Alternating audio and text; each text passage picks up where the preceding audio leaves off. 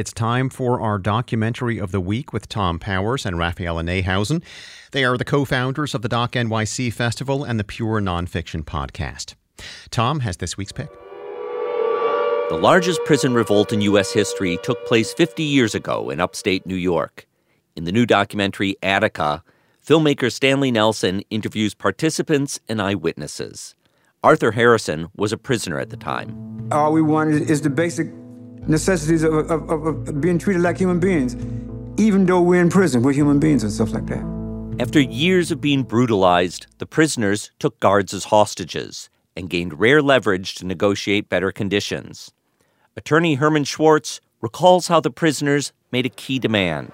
We would like the press to come in, including the television cameras. That transformed everything. One of those TV reporters was John Johnson, who covered the prisoner's appeal for Governor Rockefeller to intervene.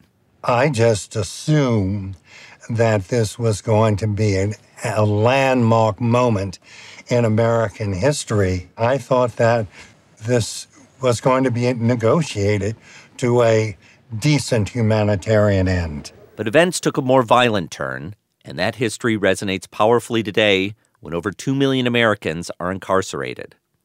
Attica opens this weekend at New York's Village East Cinema. For more information, visit wnyc.org/docs.